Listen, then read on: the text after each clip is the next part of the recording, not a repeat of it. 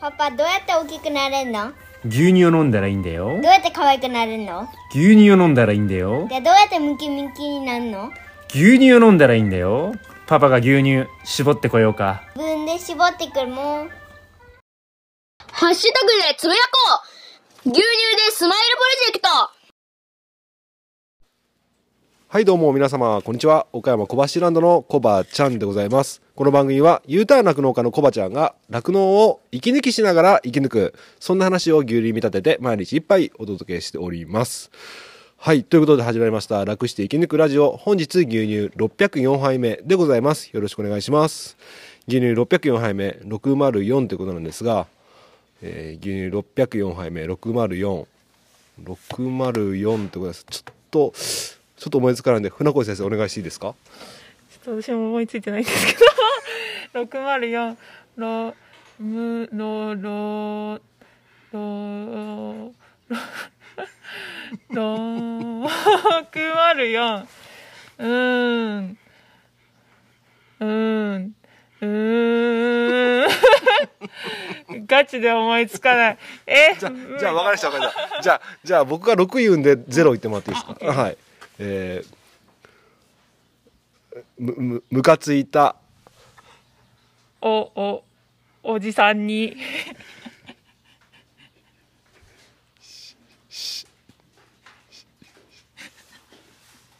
し四苦八苦はいはい、ということで始まりましたけれども、はい、実はですね、今14時44分ということで、えー実は今まで、えー船越先生と西川所長も先ほどまでいらっしゃったんですが、えー変異の手術をしていただいておりました。船越先生お疲れ様でした。お疲れ様でした、はい、ありがとうございました。まあそんな感じでですね、今日の一杯は変異の手術の様子ということでお届けしようと思います。えー文面200日、えー文面後200日の子が突然ね、えー昨日の朝あたりから食欲がなくなって、えー今日見ていただきましたら、あ船越先生が小橋さん、変異になってますよってね残念そうな顔をして言っておりましたね。はい、で今日はですね船越先生に一生懸命手術頑張っていただいて横でね西川所長がちょっとアドバイスというか助手的に動いていただいて、えーやっていただいた様子をねなんと収録させていただきました。はい、あのー私めっちゃあのー手術に一生懸命になって小橋さんの話を全然聞いてなくて返事がすごいあのー気もそぞろな感じなんですけどあのーあのべすごいあのわざとじゃないんで許してください。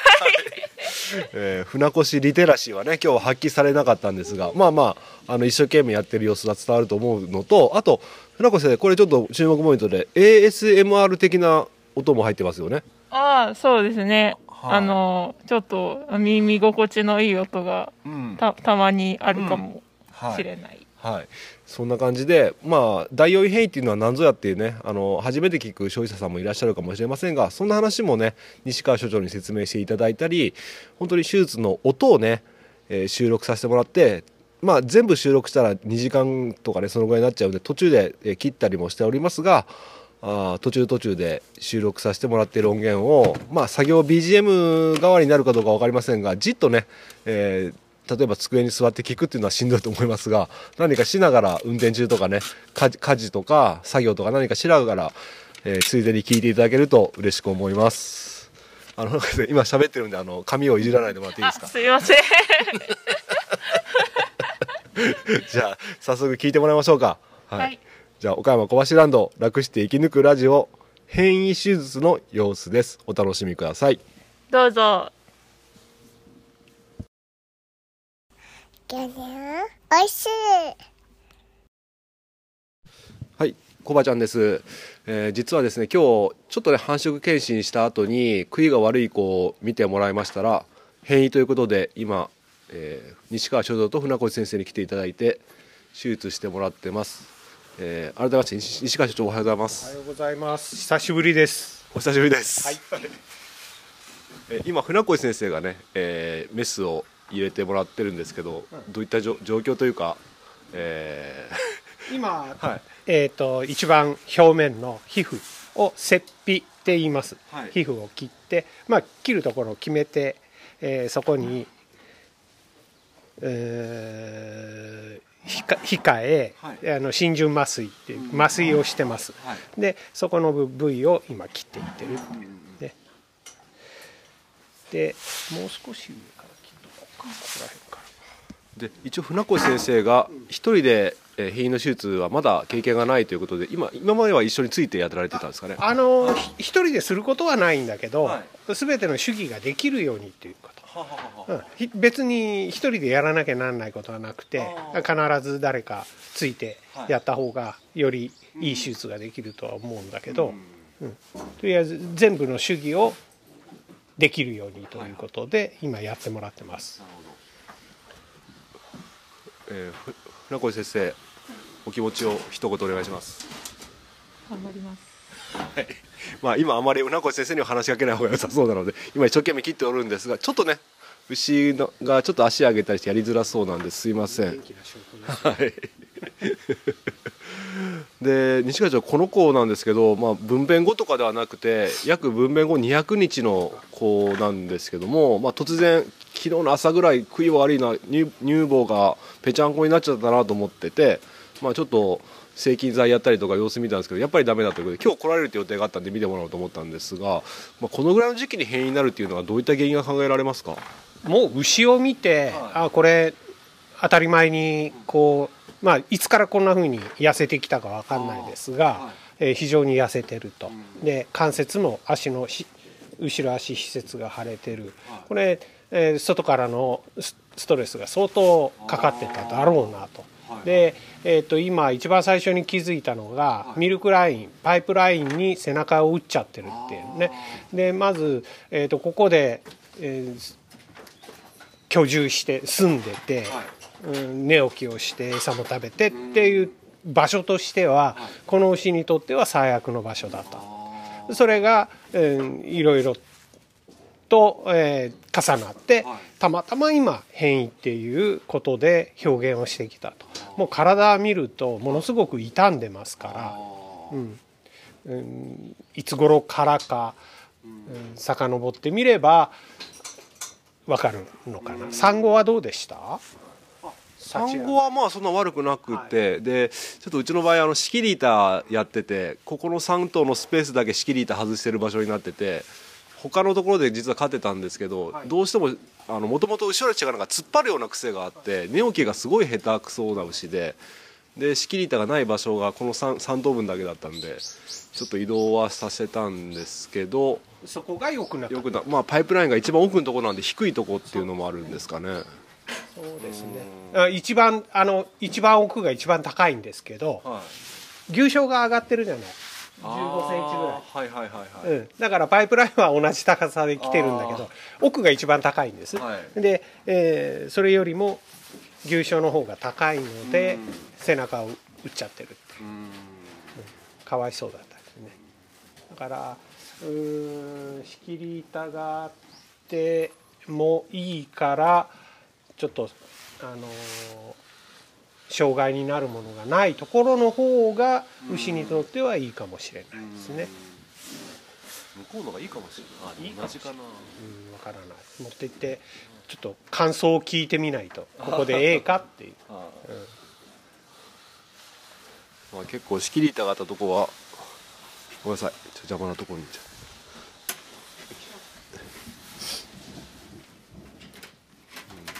ただこう飼っててこの急激に痩せたってやっぱ変異な変異になってたんでしょうね。やっぱりあのここ23日で急にギュッてね。絞られた感じはします、はい。でまあ、今船越先生がメスを入れ切り切り終わって今手を入れてる感じですか？はい。はい。えっ、と今度は筋肉。えっ、と一番と右の剣部って横っ腹を今開けてます、うん。横っ腹からのアプローチになりますけど、はい。皮膚を切ったその次に出てくるのが腹横筋うん。でそれを、えー、と腹横筋の筋肉の繊維に沿って縦に縦っていうか、えー牛は横によ 牛は四つん這いで立ってるのではい。はい。まあ立った状態で縦に、えー筋筋層に沿って、はい。えー裂いていってるってういうところですね。ん。まあ、切ってもいいんですけど、えー出血とか神経とか、はい。い、ろいろなところを傷つけるので、うん。なるべくこうそういうリスクを回すために避けてうん。割いていってる。で、えー、とその中にあとは外腹斜筋内腹斜筋。それぞれこう筋肉の走る層違ってきますけど、はい。それをあのその筋肉の層に沿ってうん。開けていく、うんで腹膜へ入っていってその中がやっと腹腔。はい。お腹の中。で左側に上がってる4位のガスを抜いて右にまあ右にというか当たり前の位置に固定をしてやるっていう手術になります。あそっか。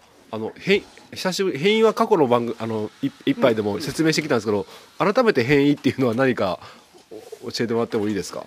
改めて。改めてえーとねはい。4番目の胃袋、はい。まああのーあ牛には第1位、第2位第3位第4位とあります4が番目の胃袋があるんだけど、4番目の胃袋っていうのは繊維、えー、と人間と同じで消化腺を持ってる消化腺消化液が出てくる、えー胃袋です。うん。他の胃袋っていうのはルーメンは1番目の胃袋はルーメンって言って、えーバクテリアがいっぱいいてはい。でそこで、えー牛の栄養となるものを発酵してる、発酵素です、それがあるから半数動物っていうんだけど、はい。で、えー、と2番目の胃袋3番目の胃袋。これは胃袋って言っても食道が進化してきたものなので,、はい。えーでそこは本来の胃袋ではない。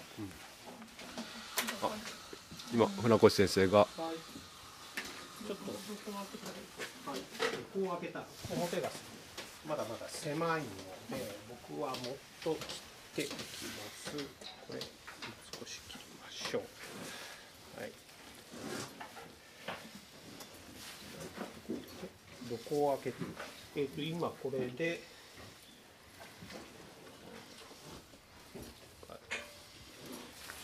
もう内腹斜筋に入っていくんですね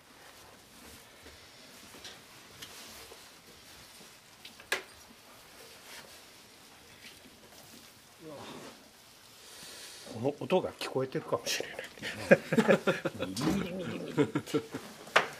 結構もう結構見慣れたけど結構えぐい慣れてない方が見るとちょっと失神する人もいるかもしれませんけど。で、えー、ともう腹膜に到達したので今腹膜や穴を開けましたっていう。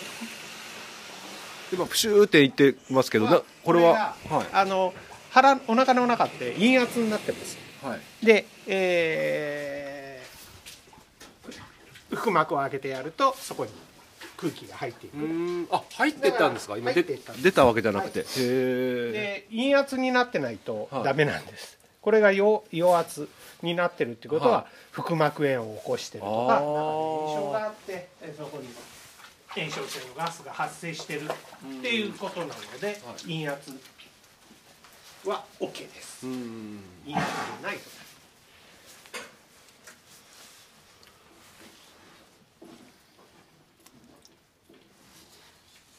えー、とさっきの話の続き第1位第2位が食道が変化したようなそうですね。3やつでで。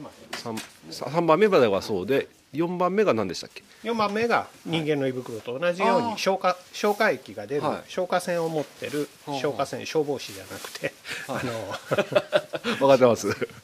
のが出る、はい。消化液が出る。これ焼肉で言えばな何ですか？えっ、とギアラ。ギアラでしたっけ？第4位。あーでしたっけ？ちょっと僕も 知ってるようで知らないという。あー。まあそこの部分に地域によってね呼び方が違うみたいなんで。あそうなんですね、はい。はあった？はい。今向こう側にあるあはい。要因確認できたので、はい。これから、えー管を使ってはい。ガスを抜いていきます、はい、えー今船越先生が左手に管を持ってえー中に入れました。船越先生今のお気持ちお願いします。気持ち。いいあ。えー、うん難しいかも。まあとりあえず頑張ります。んで頑張ります。はいお願いします。一番高いところに刺してくださいね。後ろからの方がやりやすいけどそれやっちゃうと抜けきらない間に要因がなくなってしまうんで一番上から刺してください。これは第4位自体に何針を差し込んでこの管を通して外に空気を出すとガスを出す。ああはい今聞こえますでしょう？今ガスが抜けている音がします。今あえて先生が水につけてガスが抜けてる様子をやってくれてます。うわあすごい。あこのガスが要要は第4位に溜まることによってえっと左に左に上がったり右に上がったりするってことですね。ね。今回は左ってことですはい。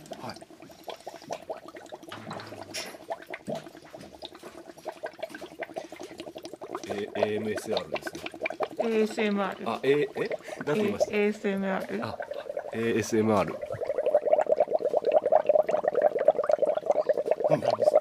あの咀嚼音とかな環境音とかだけをなんか流してる音源とかってそれをなんか A ASMR えこれだからこれ好きな人いると思うんですよ。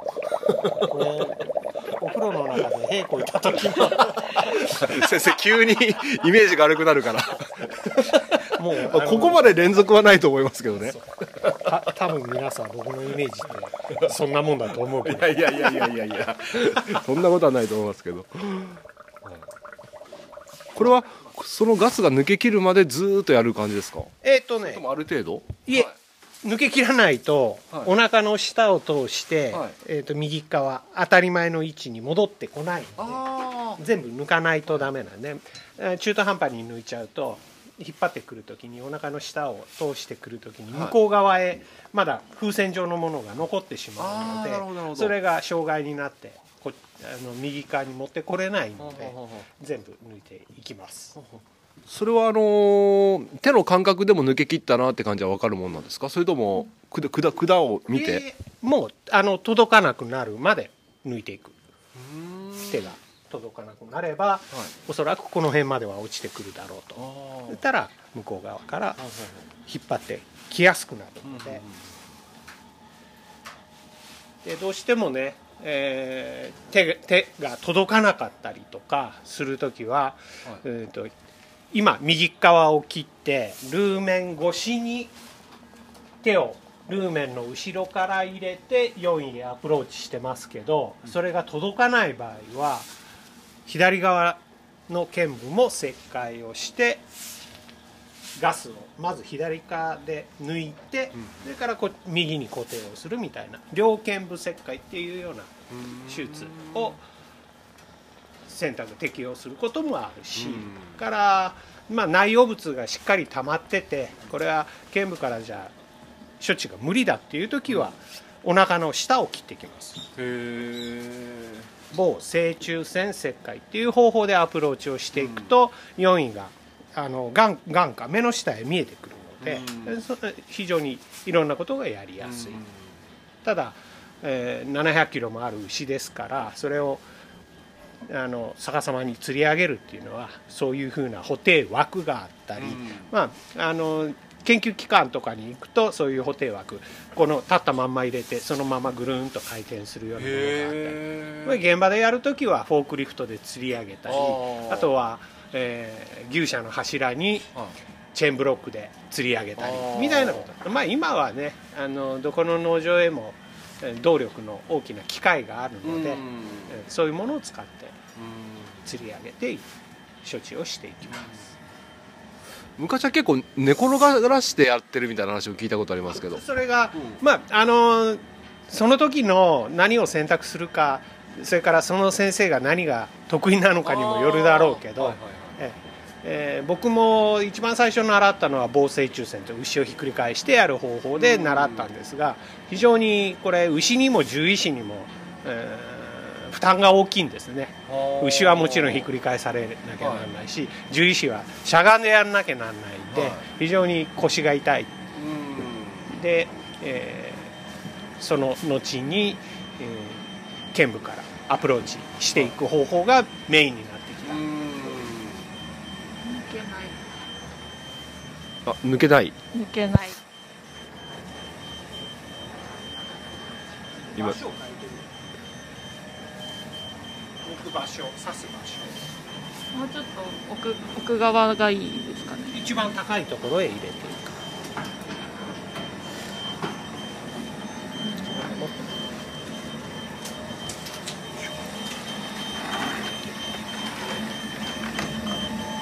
ここれ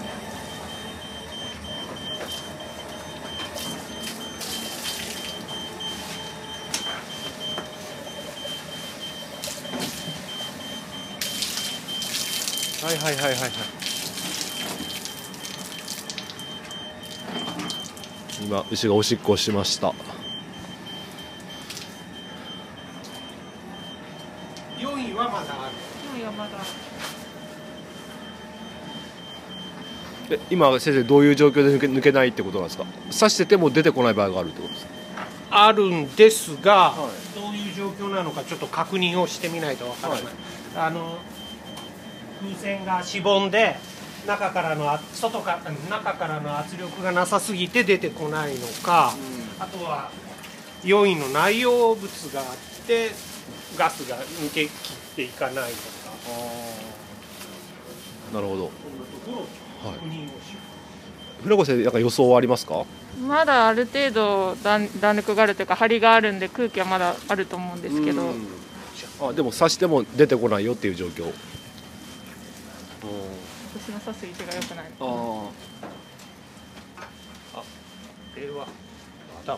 まだあ今ボコボコ出始めました。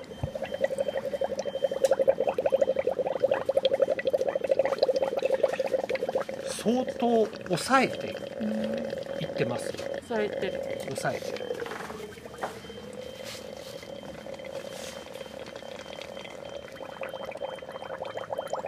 これじゃあやっぱさ刺す位置だの問題だったんですかね、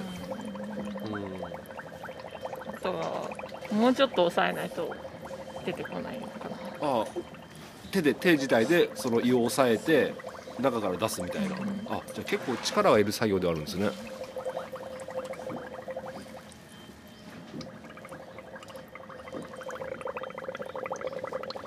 だねこういうものがあの内容が出てきたりするので少しこう押さえてやらないと出てこない、詰まってくる。あとは真下に押さえると液状の方に液液層に届いてしまうので上の空気層の方をメインに抜ける。真下に押さえてたかも。真下に押さえると今この状況で真下に押さえるとあイン出てくるの？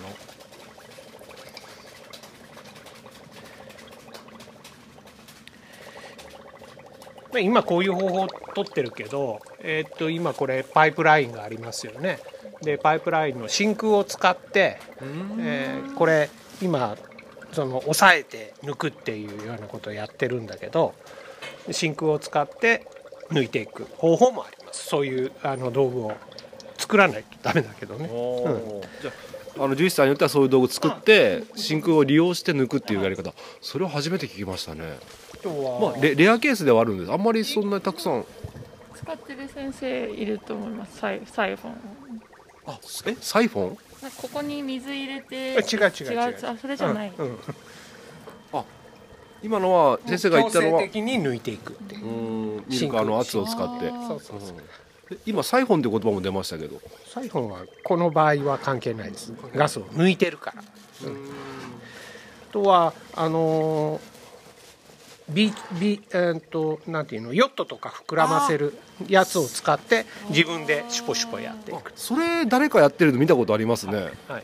うんうん、そんなものもうまく使えます。はいはいはいだから手術1時間ぐらいかかりますけど、結局このガスを抜く時間っていうのがかなりのウエイトなのでそこをいかに短縮するかを考えて抜いていける。船船越先生はどのぐらい何回ぐらい閉院の手術一緒にやられたんですか？3回とか4回とあかまだそこまでじゃあ10回20回とかではないですね。うんみんな買い方がうまいから変にならないよみ 耳が耳と心が痛いですけども。えーせ私が休みの日にあることが多い、なんか私運があんまり良くない。もう先生が家で廃人になってる時にみんな頑張ってる。そうそうでも先生閉院の原因ってなんか素子量の食い込み不足とかそういったことも、まあ、先ほどの環境が悪くて食い込めないってのもあるんでしょうけどやっぱり食い込みが足りないっていうのもやっぱり絶対的にあるんですかね？そうですね、うん、食い込みが悪いとルーメン通過が早かったりまあ食べるものにもよりますけど、うん、そんなんで発酵が良いの方で起こってしまうとか、うん。あとはもう全体的にアトニーが起こってしまうとか、ちょっとうちの場合長物が少なめなのでそういったのも関係まあただ他の牛でめっちゃ出てるってわけじゃないからあれかもしれんけど。ただあのーじゃあ長いものをやって生産性を落としてもダメなのでそこら辺は、うん、きっちりと考えていかないと、まあ、飼料設計をしていかないとダメな部分ですね。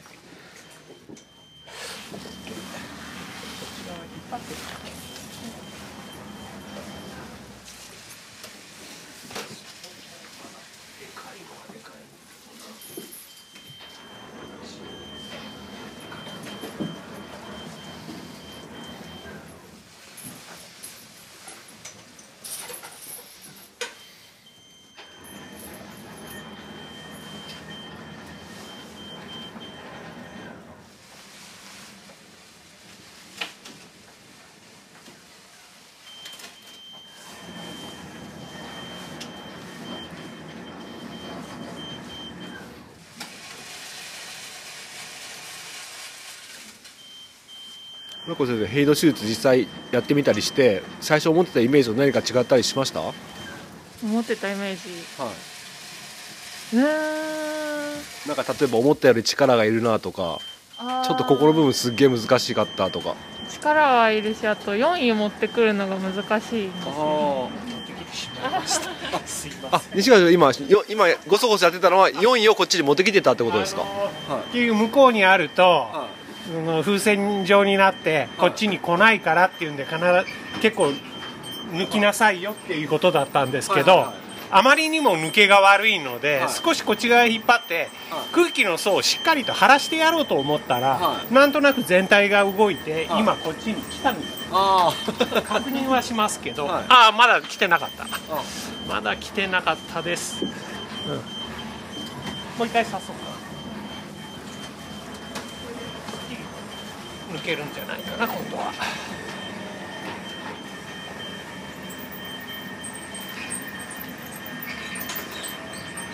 ちょっと行ってみようまだ向こうにある。ここにある。さっきとは状況が全然変わってると思うんで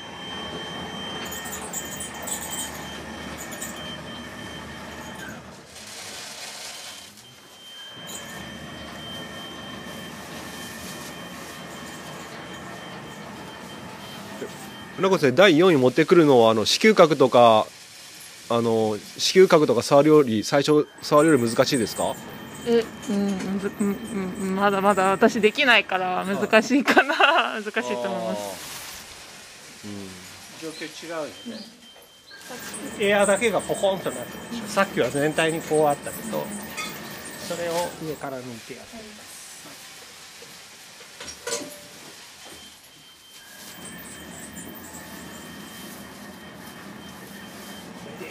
きたきたって固定しとくと全然あと食べないみたいなね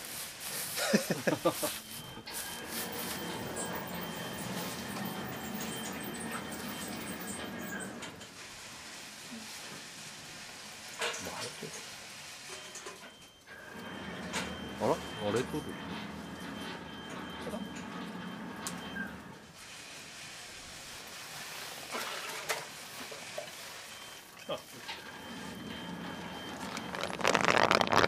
今ガスが抜けてる音です。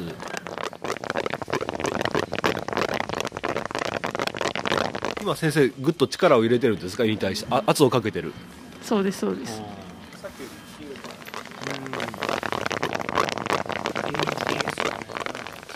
えー、ASMR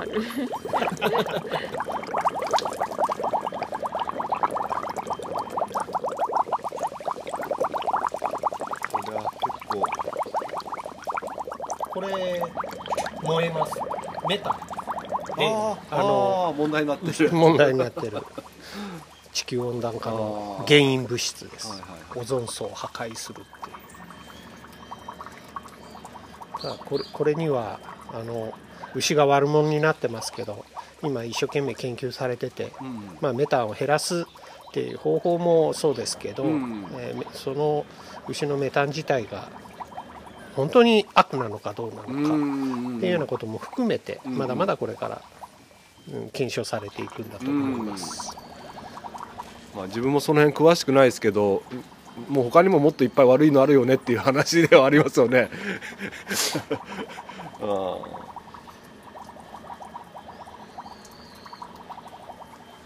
ともうちょっと腕が長かったらいいのに。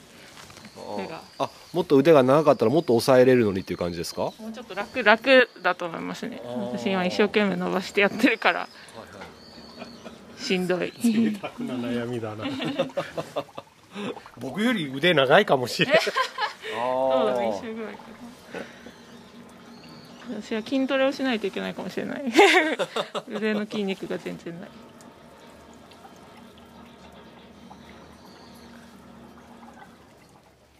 これは船越先生やってて快感なんですか？抜けえ抜けてガスが抜けていく作業っていうのはああちょっと気持ちよかったりします？ええそうそれはない。あんまりないけあどないですか？多分抜けたと思います。でも落ちてないまだいるからまだあるかなまあ、船越先生的にはガス抜けきたかなっていう感じです。今西川所長が確認しております。これがこっちに来るかどうか。それをちょっと今度引っ張ってみますか。実験手袋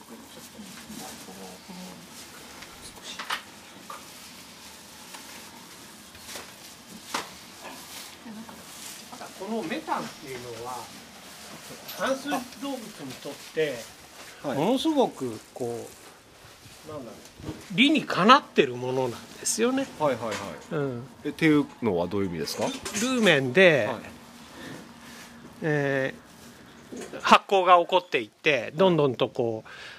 pH が下がってアシド質の方向に向かっていく、それを、えー外に排出する役目を持ってるんですね。で非常に効率がいいんです、はいはい。まああの水素をくっつけて2個くっつけて、えー外に出していくっていうところら辺でいくと、非常に効率がいい、えー中の動きになるので、これでも先生あの先ほど第4位は人間のい要は胃と同じような動きをしてるって言ってたんですけど人間自体はメタン出さないんでしたっけ？あれ？おならがそうなんでしたっけ？ああ出てると思いますよ。じゃあであの、腸ではい。発酵されてるのではい。同じようなルーメンとまあスケールは全然違いますけど同じようなことが起こってるはずなので。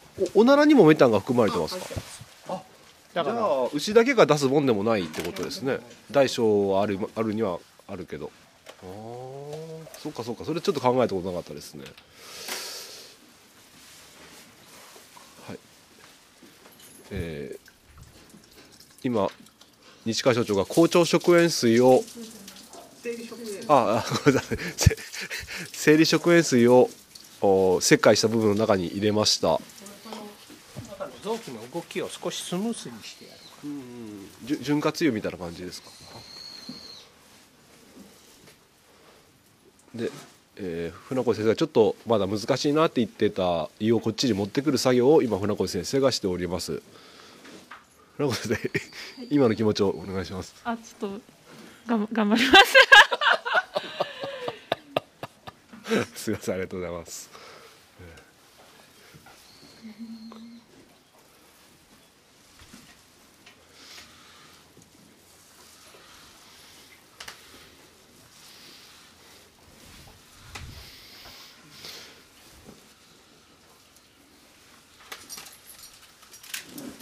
西川さん今船越さん頑張ってる途中でちょっと話一つ聞きたいんですけど先ほどちょっとちらっと聞いたんですけどうちの育成牛でスタンチョンに入りたがらない子がいましてまあスタンチョンっていうのが要はなんて説明すればいいですかね消費者さんとか分かりやすく言えば。あの牛が話してる牛を餌を食べながらガチャンって捕まるような鉄柵みたいなのがあるんですよね。首ロック首ロック。ちょっと聞こえが悪くなっちゃいますけどもそういうのがあってそれをどうしても避けて餌を食べない子がちょっと一頭いましてこれまあ結論は先ほど聞いたんですけど先生の結論的にはどうでしょうかね？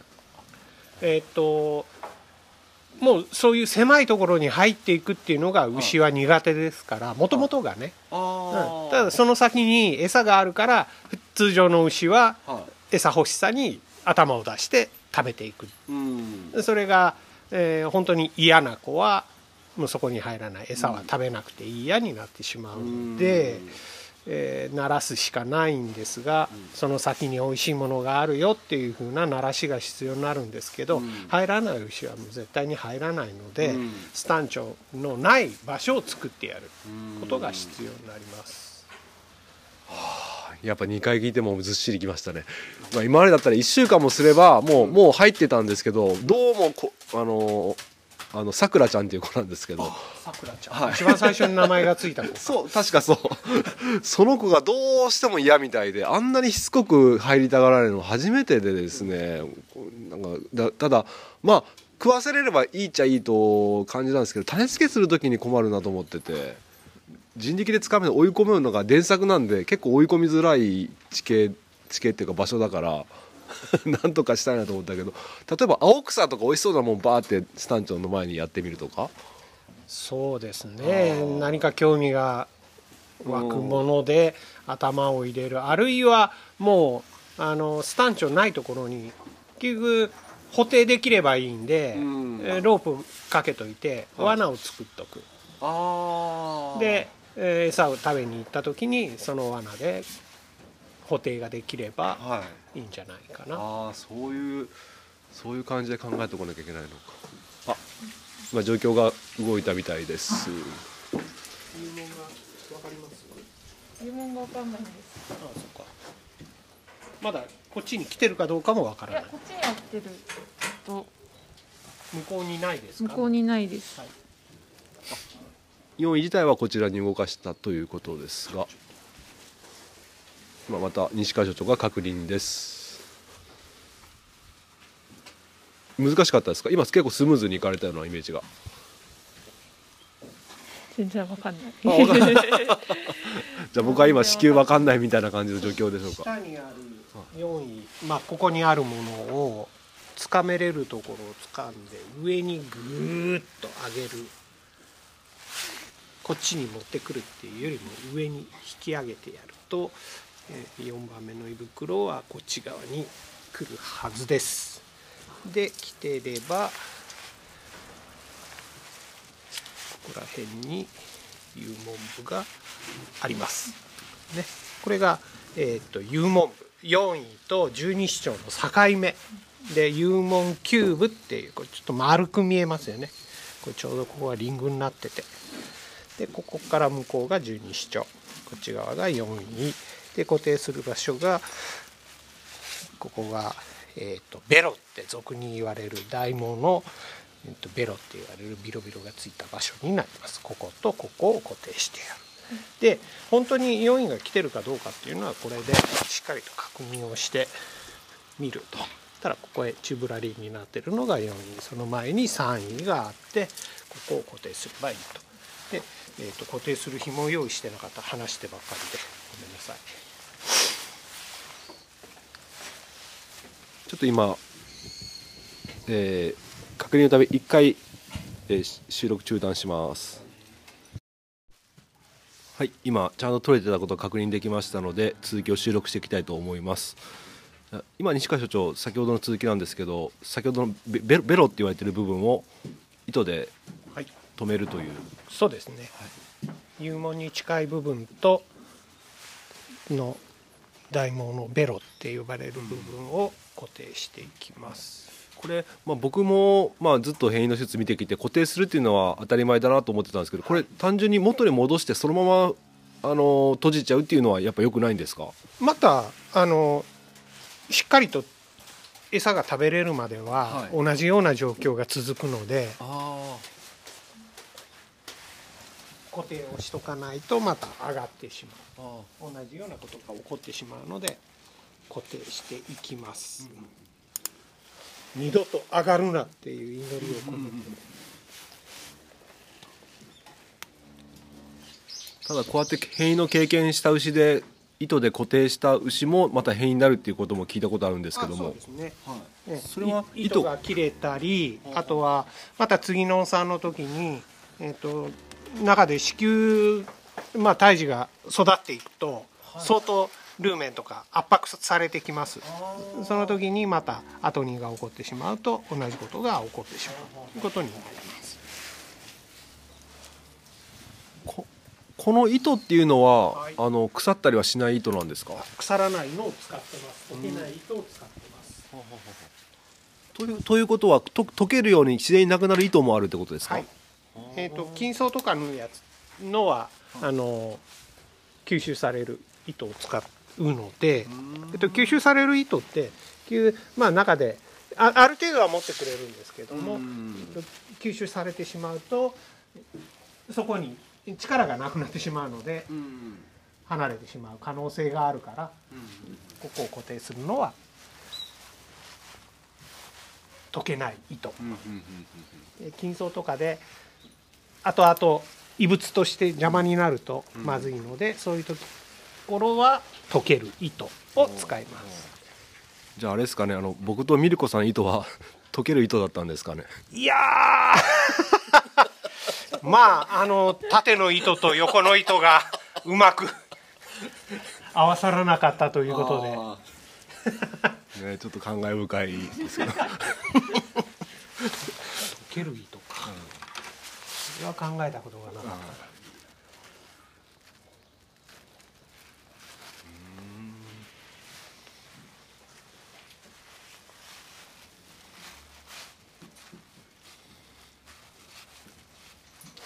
船越先生この糸で固定するっていう作業も結構難しい作業なんでしょうか？作業というか手術か。なんてせせ設置？ななんて言うんでしたっけ？せせ施工？施工じはい、ゃない、はい OK 中へ入れてください。まあ、あの私は今まだできできないだけでどどうどうだろう。えレベル的にはどうですか？西川所長これは。もうここまで来たら終わったようなもんだと。ああそうなんですね、もうメインメインはもうガス抜きとこっち持ってくるっていうのが。はいはい。あ針がない。まあご愛嬌ということで じゃあ中心ちょっと状況進んでからまた収録します、結ばないとダメなので糸から手を離さない結び方を覚えてください。はい、今ですね第4位をおほぼほぼ固定し終わったところでございますなんか先生どうですか？うまくいきましたか？あ時間かかりましたけど、はい。とりあえず止めれました。はい。結構下には外れるようになってます。それダメじゃないですか。結構力入れてギュッギュッ今締めてますけどこれ男む先生男結びですか？えーっとな何結びとかあったりするんですか？まああの単結節ですね。はい。外科結びへえさすがに蝶々結びとかそういうことは？あ合わないです。ないですね。ああそういうそういう男ね。あの今ジェンダーのあれだから。あジェ女とか言えないんだけど。ああ 確かに確かに。なんで男結び蝶々蝶々ああ確かにそうですね。言い方。今違う言い方かもしれないですね。わかんないで今、えー固定したんですけどこれからはどんな感じの作業に作業というか、えっともうあとははい。切っていった順番逆の順番で縫ってきます。はい。えっ、と腹ないはいはい。から内腹斜外腹斜えーと腹横筋皮膚船越先生今の順番言えますはい言えるわな腹腹膜内腹斜筋外腹斜筋あ腹直筋めっちゃ声ちっちゃいですけど。ありがとうございます。一応あのお約束ということで。金子先生の血を引いてるかもしれない。いやーでも。ああ手ごわすいやでもこれ見見見てるのはなんかあれですけどやっぱ実際やるとなったら相当難しいんだろうなと思いますね。だってこんなに皮膚の層があってそれこれ一つずつまた縫っていくんですよね。結構根気がいる作業ですよね。それ。割れてないや割れつてないやついいいいささせ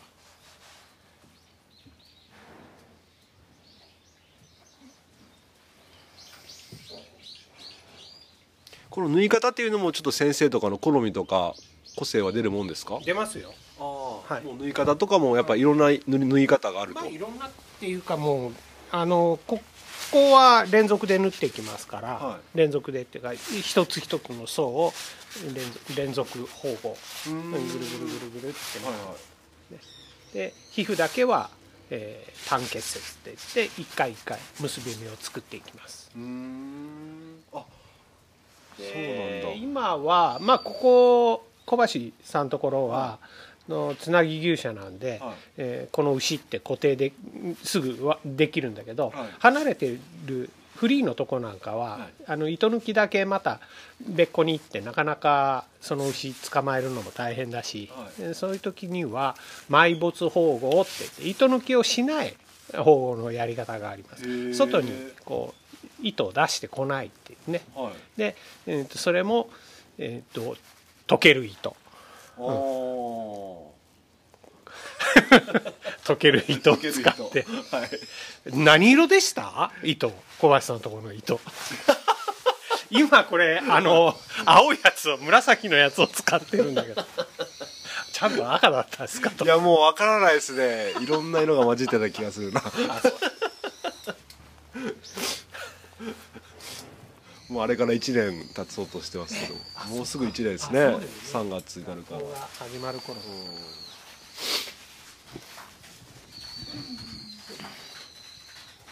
あこれも ASMR あのこの音好きな人多いんじゃないかな。今かん、えー、と糸だけじゃなくて監視っていうのを使って今船越先生が今これ船越先生いなんなんていう作業でしたっけ？糸の、えー、と抜歯じゃなくて縫合はい。30年連続連続縫合もう一回お願いします。れれ連続縫合連続縫合じゃあちょっと皆さん船越先生の連続縫合の音をお楽しみください。私はとても遅いから ASMR にならないかもしれない。持ちます。今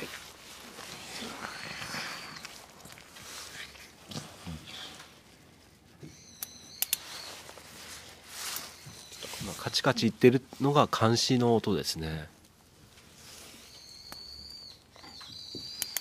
ハサミみたいなやつでこれ糸を縫う専門の道具だと思います。わこれすごい難しそう。おやっぱり普通の布を布とか服を縫うんだったらその生地なんですけどこちらは皮膚でうにゃううにゃうにゃしてるんで非常にやりづらそうに見えます。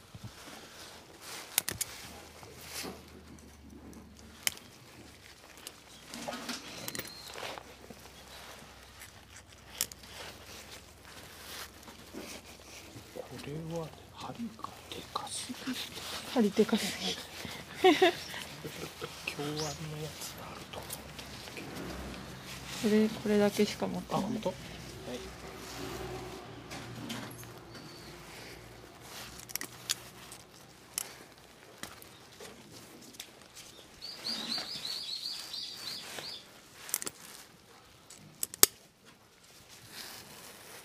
いちょっと大きくても引っ張ってるんで相当あ。伸びてるから、うん。はい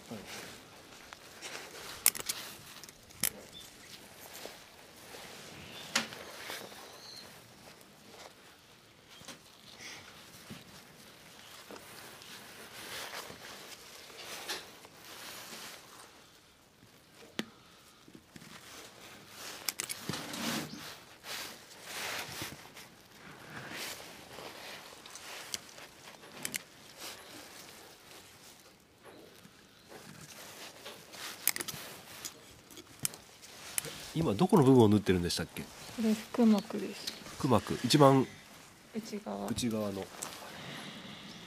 今腹膜をおー塗っておるんですが。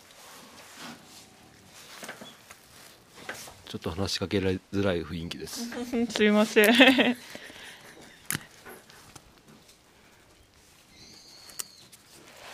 なんとなく皆さん音聞こえましたかね、えー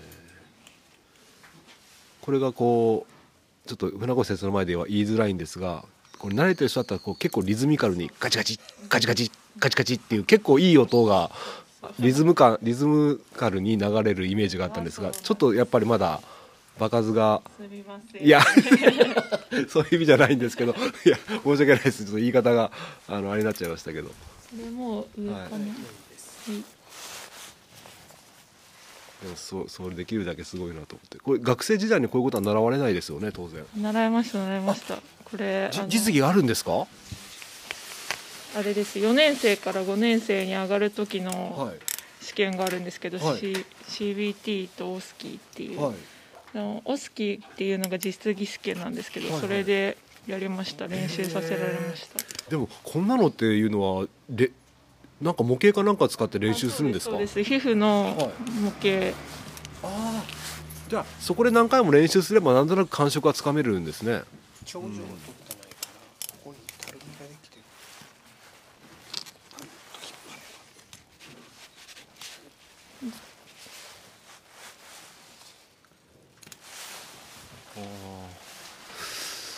あ今、えー腹膜が縫い終わりました、はい、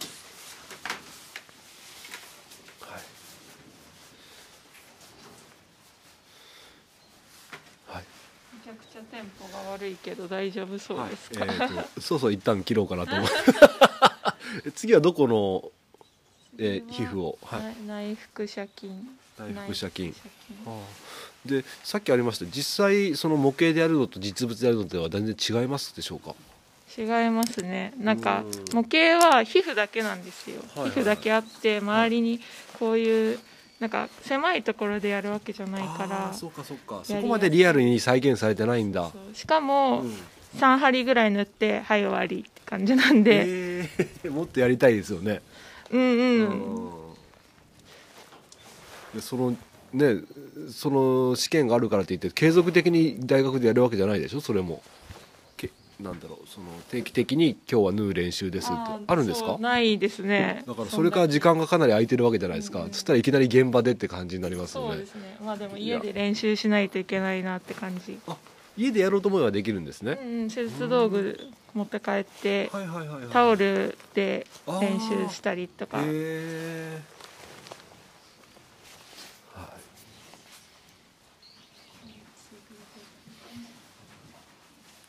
これは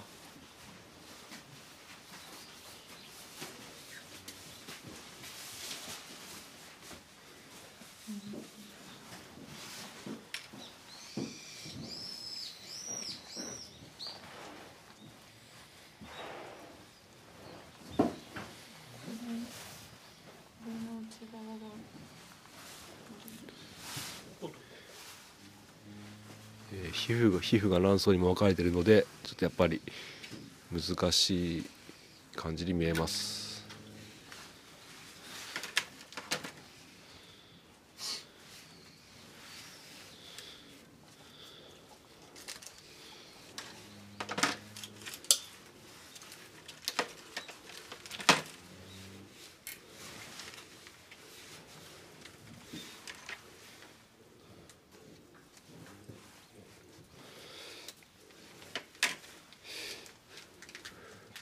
ちょっと話しかけづらいんですけどこういう場合っていうのはやっぱりあのーキャップとかにつけるペンライトみたいなのがあったらやりやすそうだなというイメージ印象を持ったんですがどうですか？明かりとかなんか暗そうなイメージですけど、ままだいけるけど確かにもちょ持ってたらはい。やりやすかったかも、あんまりペンライトあのヘッドライトみたいなのはつけてやられないですかね？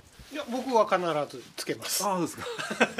じゃああのじゃあ。目も悪くなってきたんで じゃあホワイトデリー先生あの注文しときますね。あはあの持ってるんですよ。であ持ってるんだけど。振られた。はい。持ってるんだけどつけてないっていあうーなんで使わないっていう、ねこうみ見てると結構な中だから暗そうだなと思って。うんなるほどしかもホワイトデーって私小橋さんにバレンタイン何もあげてない。いいいいいですよ別にあの。はい。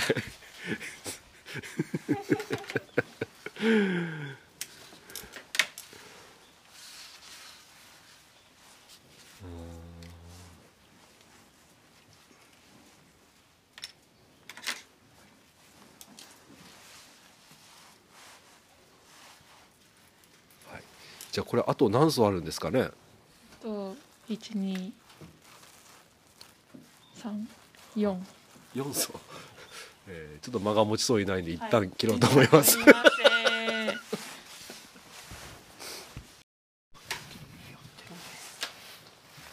はい、えー今ですね、えーだいぶ縫合して今一番上の皮膚だけが残っている状態になりました。あと皮膚の部分を縫合すれば、えー終わりということになります、えー船子先生お気持ちの方いかがですか？ががが頑張ります。えー何を聞いても頑張りますということなんですがだいぶお疲れじゃないんでしょうか？どうでしょうか？素直な気持ちをお聞かせください疲れてはないんですけど、はい。なんかあの、はい。あのサクサクサクできないから、い。ちょっともうちょっとれ練習が必要かなっていう統合の練習をうんうんうん。しないとなというか、はいはい。まあ、ただ今日は幸運にもねあの天気が良くて結構こ小鳥のさえずりも聞こえて、ねまあちょっとあのこ怖い上司は言いますけども やりづらいでしょうか？いやそんなことはないねそれしょっちゅういなかったらできないんで。えー西川部長あの船越先生のお術見見てなんか感想とかありますか？はい。はい。頑張りましょう。まあ細かい点を言えばまあまああるけれどもまあ最初のうちはっていう感じですかね。そうですね。まあこういうこういう練習じゃなくてこれ本番なんだけどあのいろんなことを経験してっていつも同じようにできるとは限らないんで同じような状況とは限らないんでそれにも対応ができるものを作ってもらえれば。やっぱこのほ縫合にしろやっぱ牛の状態というか例えば肉付きがすごい良かったりとかやりやすかったりやりにくかったりっていうのもやっぱあるんですかね、で今皮膚入ってますけど皮膚っていうのに麻酔効かないんです。ああそうなんだ。うん、浸潤麻酔は中の筋層の方にかけてるんで皮膚なかなか効いてきてないんですよ、はい。だから皮膚になると暴れる牛がいたりするんだけどこの牛は非常におとなしいですね。弱ってるだけなのか。そんなことはないと思うんだけど。どうなんだろう。あそうなんですね、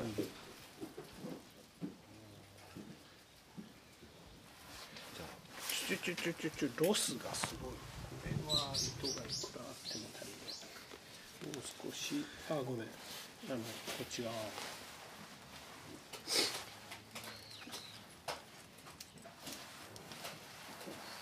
短く取っていく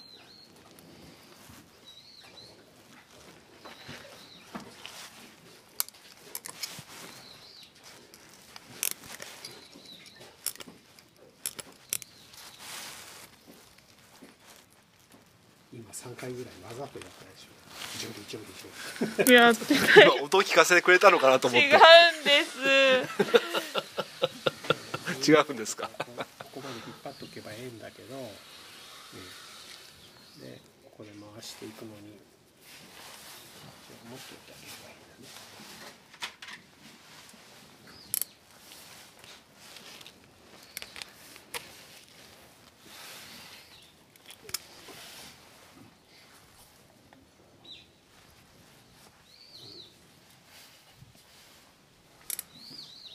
今一生懸命船越先生が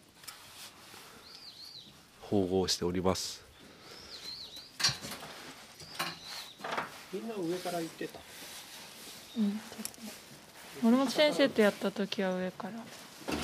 僕は下から行くはお。あ確かにそうだった。そうだったわ。そうあ縫合するのにも上からから下からかっていうのがあるみたいです真ん中を止めてポンポンってこう等分等分に縫っていけば最終的に全部塞がるんだけど、うんまあどどっちからでも下下からやろう。この前やった時は下からやって。これ先生下からの方がメリットはあるんですか？いやないないですね。これもう好みというか。はいはいと思います、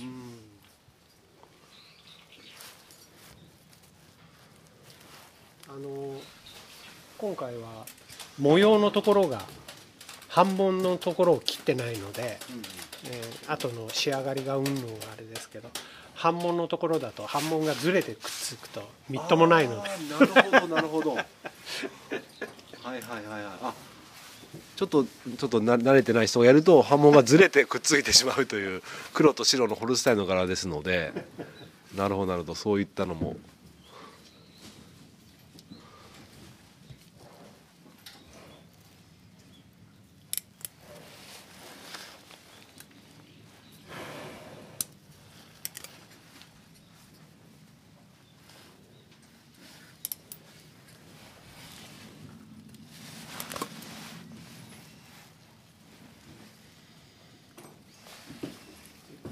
こう持った水の幅のところに入れればちょうど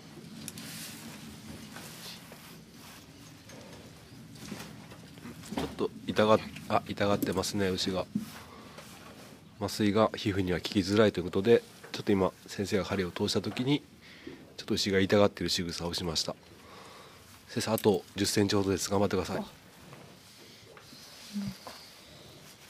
はい。だいぶでも見てる感じだと中を縫うよりかは表一番表側なのでやりやすそうに感じます。見てて感じます、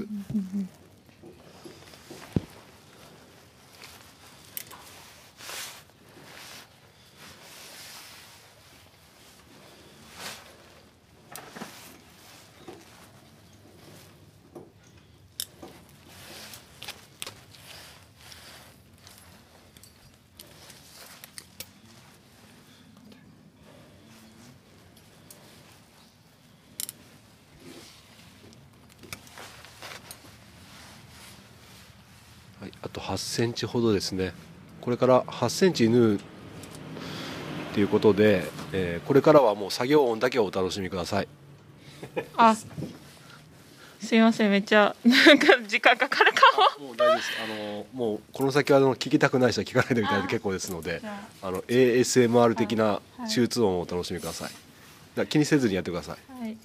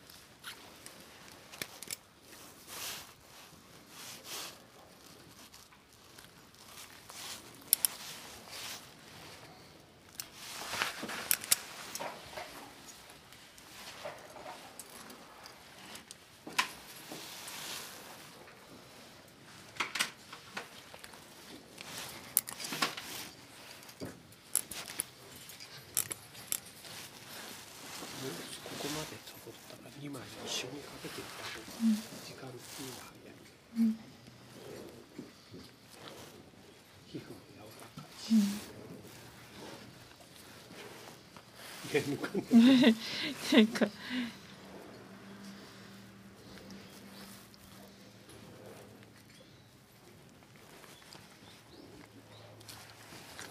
ぺんにっつっても、こっちとこっちみたいな感じでかけていけば、うん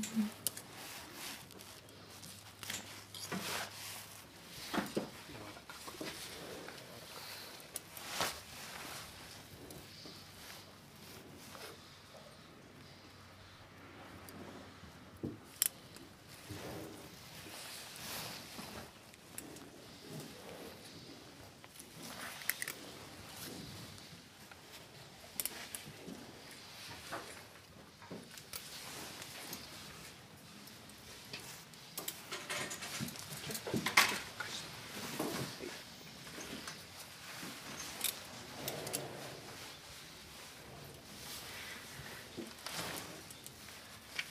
っち側を止めといてこのままこっち側へ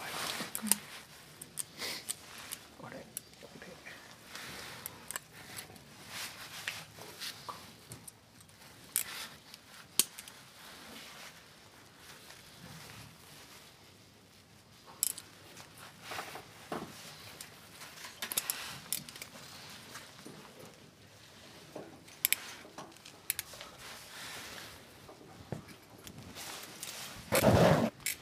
多分ね地震機をこう持ってるとは外れにくくてっていうのがあると思うんでちょっと工夫してやってみてはい。外れにくい時は、は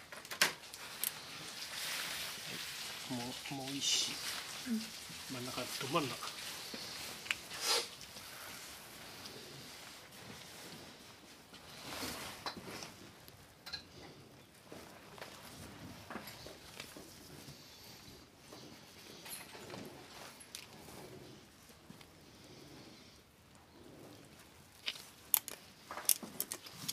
最初にやったのは森本流だね針を持って刺していく森本先生そういうやり方。最初にやったの一番一番最初。ん。いつもこっち側を入れるときにうん。森本流だった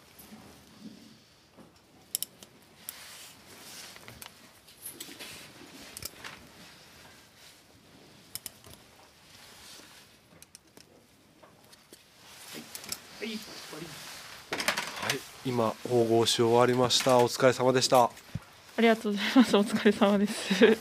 西川所長もありがとうございました、はい、ありがとうございました。はい。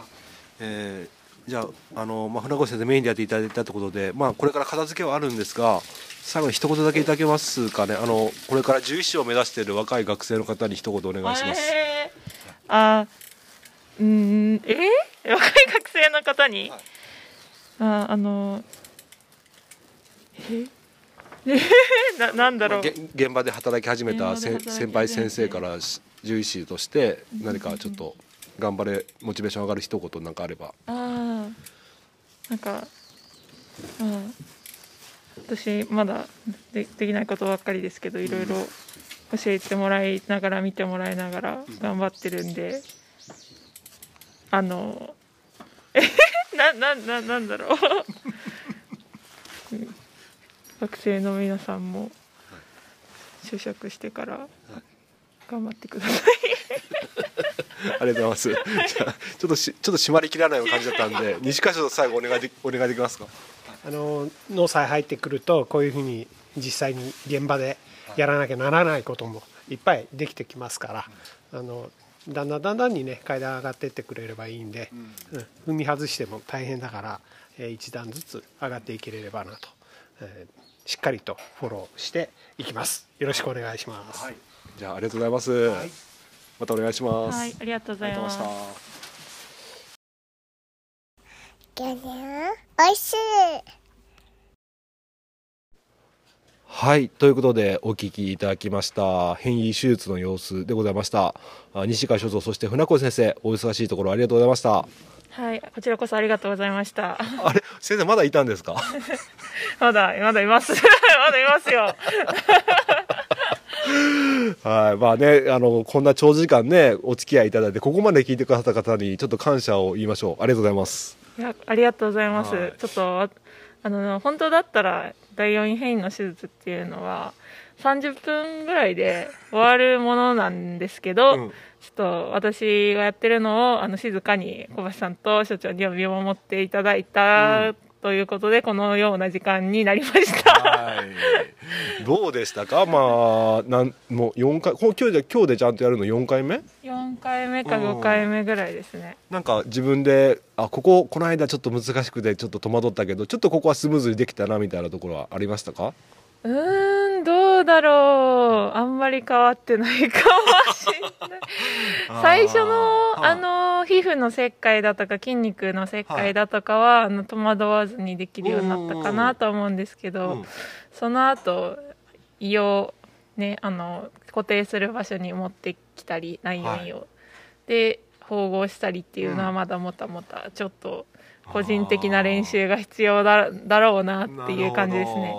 じゃあもっと場数踏みたいし練習も必要かなっていうところだと思うんですけども、やっぱやって全部閉じ終わった後っていうのはやっぱある程度一定の達成感みたいなのはあったりするんですか？あそうですね。無事終わってよかったなとは思いますね、まあ、これれからそのあの牛さんがしっかりねあの、はん手術がうまくいってたら、うんあのしっかり食べるようになってっていうのが見れたらああのももっと安心ですけど。なるほど。じゃあ翌手術した牛が翌日見に来て、農家さんが「ありがとう昨日はよう食うようになったわ」みたいな一言があったり、牛さんの状態見て元気そうだったらやっぱそれでもう達成感がプラス1という感じですね。ああよかったよかったっていう気持ちにはなりますね。なるほどなるほど。はい。まあちょっとねちょっと置いてる環境が悪いというふうにね西川所長には言われたんですが、あの子ね実は体細胞もめちゃくちゃ高くて。一番奥に追いやってるっていうのも正直あったんですよね。だから場所をまた戻すっていうのもちょっとどうかなというところと仕切り板があるところに戻したら必ずまたいであの前のめりになって引っ張らなきゃいけない状況になったりする子なんでまあちょっとその中でもできることで考えてみます。そうですね。難しいところですけどちょっといろいろ考えてあげたいですね。はい。はい。はい、まあそんな感じで、えー船越先生あと2件回られるということで、えーお忙しいところすごい長時間繁殖検診もやっていただいてちょっと鑑定はなかったんでね収録はしてないんですが、本当に長時間朝の11時過ぎから14時50分までお付き合いいただいて本当にありがとうございました。こちらこそ小橋さんもあの忙しいのにお使いいただいてありがとうございました、もう何も自分のところ作業はできずっていうことで。本当にすいませんうちのうち僕が病気にさせたからそれが一番の原因なんで、はいはい、ということで、まあ、今日は天気が良かったんでまたこれから午後もう少しの時間頑張りましょう。はい頑張りましょう、はいありがとうございましたありがとうございました。今日の一杯お味の方はいかがでしたか？お口に合いましたらまた飲みに来てください。この番組は牛と人との心をつなぐ岡山小橋ランドとえー、農祭岡山の船越がお送りしましたそれではまた明日。バイバイ。バイバイ